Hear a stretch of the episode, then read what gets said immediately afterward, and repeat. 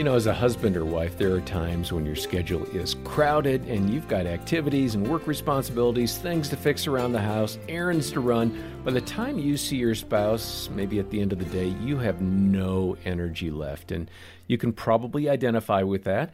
My wife and I just this morning looked at each other and I said, It's one of those seasons, isn't it? We are just not connecting. We've got to work on that. If you're feeling the same way, we have help for you today. I'm John Fuller, joined by Greg and Erin Smalley. They're in charge of our Focus on the Family Marriage team. And Jim Daly and I talked with Greg and Erin a while back uh, about a time when Erin came to Greg and said, I love you, but I feel like we're married roommates. Let's go ahead and listen to more from that conversation. Let me ask you this uh, again for that person listening, and they're okay. Am I in that uh, roommate phase or am I in the soulmate phase in my marriage? Let's give some description to that roommate. You identified several characteristics that the married roommate experience is like. Give me some of those. Yeah, so someone might feel that exhaustion to where they just don't have anything to give. It might be a really, really busy season. And that's what Erin and I were talking about. When we felt like roommates, it was because we were so invested in all these other things. So we were just constantly busy. So there wasn't any time. Okay, let me ask you this though. We live in a busy culture. Totally. I mean, we've got the smartphones and we're connected 24 7 to the world. And it just feels like you're carrying a heavy load each and every day. So, just in that area, what can you do to say, okay, let's change something? One of the things that really stood out, a guy named Dr. John Gottman, fantastic marriage researcher, found that oftentimes throughout any given day, couples are doing something called bids for connection. It's like this. So, recently, Aaron and I were driving down the road and we hit a stoplight. So, we're just sitting there, and all of a sudden, I went, Whoa, look! And approaching was my very favorite vehicle, like my dream vehicle. Like if I was to have this unlimited supply money, this is what I'd get. It's a Ford F one fifty Raptor. I love it. Cannot miss those. I want one. It's definitely Yeah. a guy truck. Which, yeah, it means nothing to me. Yeah. I'm like, oh, r- nice. but what Greg did, he, as he said, oh, look at that. And he goes, hey, by the way, that was a bid for connection that I just read all about it this morning. John Gottman talks about when we throw out these little, like, hey, there's that truck I love. We have a choice in how we respond to it. So then, of course, I was like, oh, my word, a Ford Raptor. It's so exciting. And I'm telling you, those happen throughout the day. Erin will come home. You know, I haven't seen her. She'll come home and maybe she got to go shopping for a quick second. Erin loves to bargain shop. So every time she bargain shops, she'll come in and instantly find seek me out.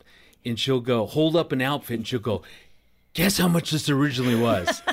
now, I, I shop once a year. I hate going to the mall. It's all done online. So when she holds up an outfit and goes, Guess how much you, this cost originally? I mean, I have a choice. That is a bid for connection. I can go, I don't care. Just leave me alone. I was watching So, the co- football coaching game. all his guys, what do you say? Five hundred dollars. So, well, what Yeah, I've learned go to say, go high. So I, I, I will say like 99 bucks, and she'll go, no, not even close. It was like 105. And I'm thinking, that was pretty close. But anyway, and she'll go, guess what I paid? Now I've learned that you got to go under $10 if she's that excited. I don't know, like eight bucks. No, six ninety nine, and we just have this tiny little connection. Yeah. and that over time, those little micro connections add up, hmm. and it actually creates stronger connections between us.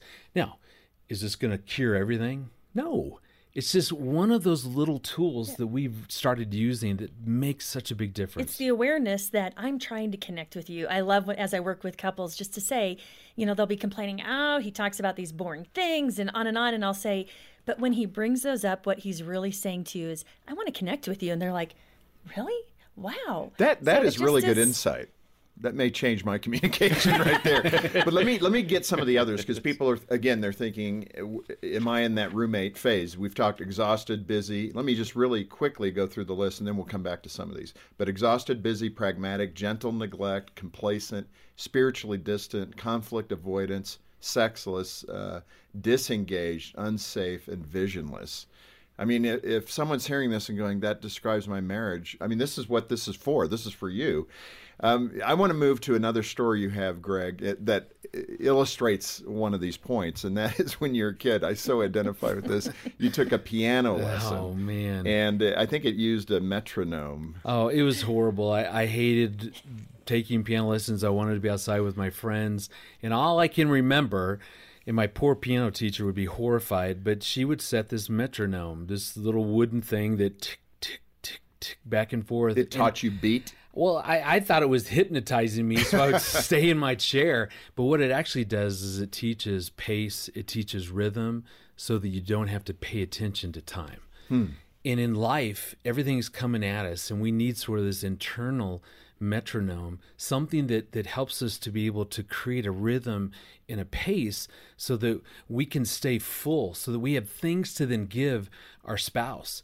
And what Erin and I have learned is that, again, a lot of things can help you kind of develop this inner metronome, this rhythm, this godly rhythm.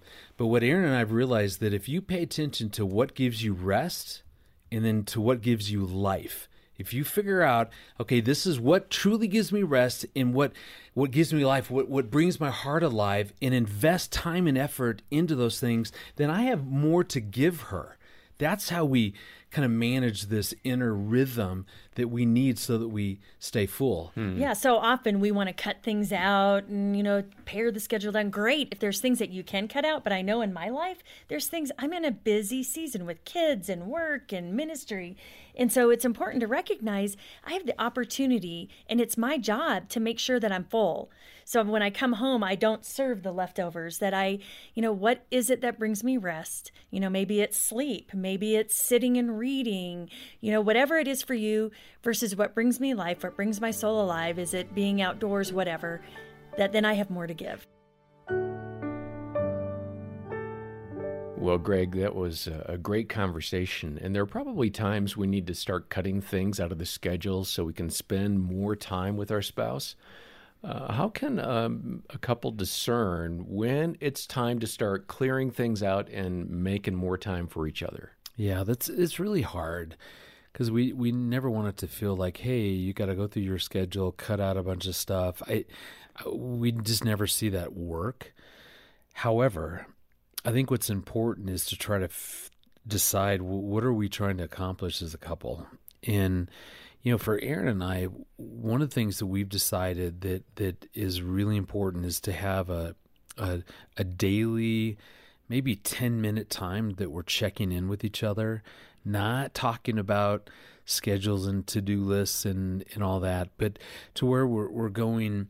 We may have to give up some other things, but we could do that for ten minutes and sometimes that's right before we go to bed sometimes that's at the dinner table you know we get up at different times so it's never it's never going to be in the morning. You're not a morning person anyway. well, and even just this last week it's it's a busy season and i like what you said john earlier that we do have these seasons. And i mean often you can't eliminate what's going on. I always joke about you know if you have four kids and they're in four activities which one do you get rid of which kid yeah. you get rid of, and you can't. And so it's just looking Sorry, at we're how, having to let one of you go. yes, you're getting kicked out of the family. Sorry. Um, how do you stay connected as a couple amidst mm-hmm. those seasons? Yeah, and here's here's what we observed even this morning was it sneaks up on you. These yeah. Mm-hmm. seasons, mm-hmm. I mean, it's not like we um, know they're coming and we plan accordingly. It's just like life happens, mm-hmm. and so. Um, I like what you just said, Greg, because that's ultimately I mean, it affirms what we decided, so that's why I like it. Well, I looked at Dina and, and I said, well, maybe Sunday. And she said, well, I was going to do this after church and da da da. And I, I thought, okay, why don't we start tonight and just have like a walk after dinner? Let's just do something even tonight because that's what I hear you saying is we can be so busy it's impossible to plan right. accordingly for enough time to reconnect. The reconnection starts today mm-hmm. with a small thing. And I, I like what you were saying, Greg, about the daily connection, but even date nights and going out. Like just this week, we dropped Annie off at youth group and we went to have dinner and we went to the grocery store And it was a great date night. Just a time of joking around and connection and eating some good food together. And somebody's thinking the grocery store? I never thought the grocery store would be romantic. It But- is- But- but it was? as It was. okay.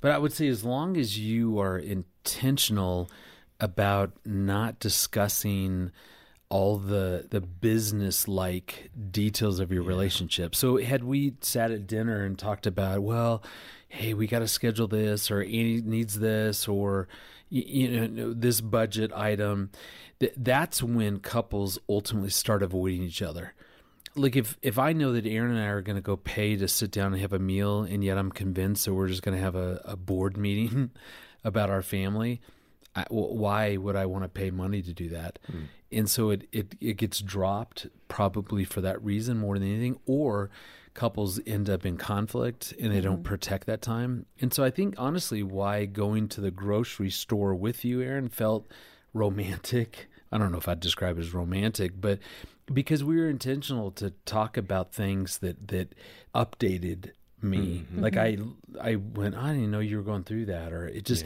so that's what made the difference. That's what you have to protect. Well, and we also had fun. We laughed. We were just silly.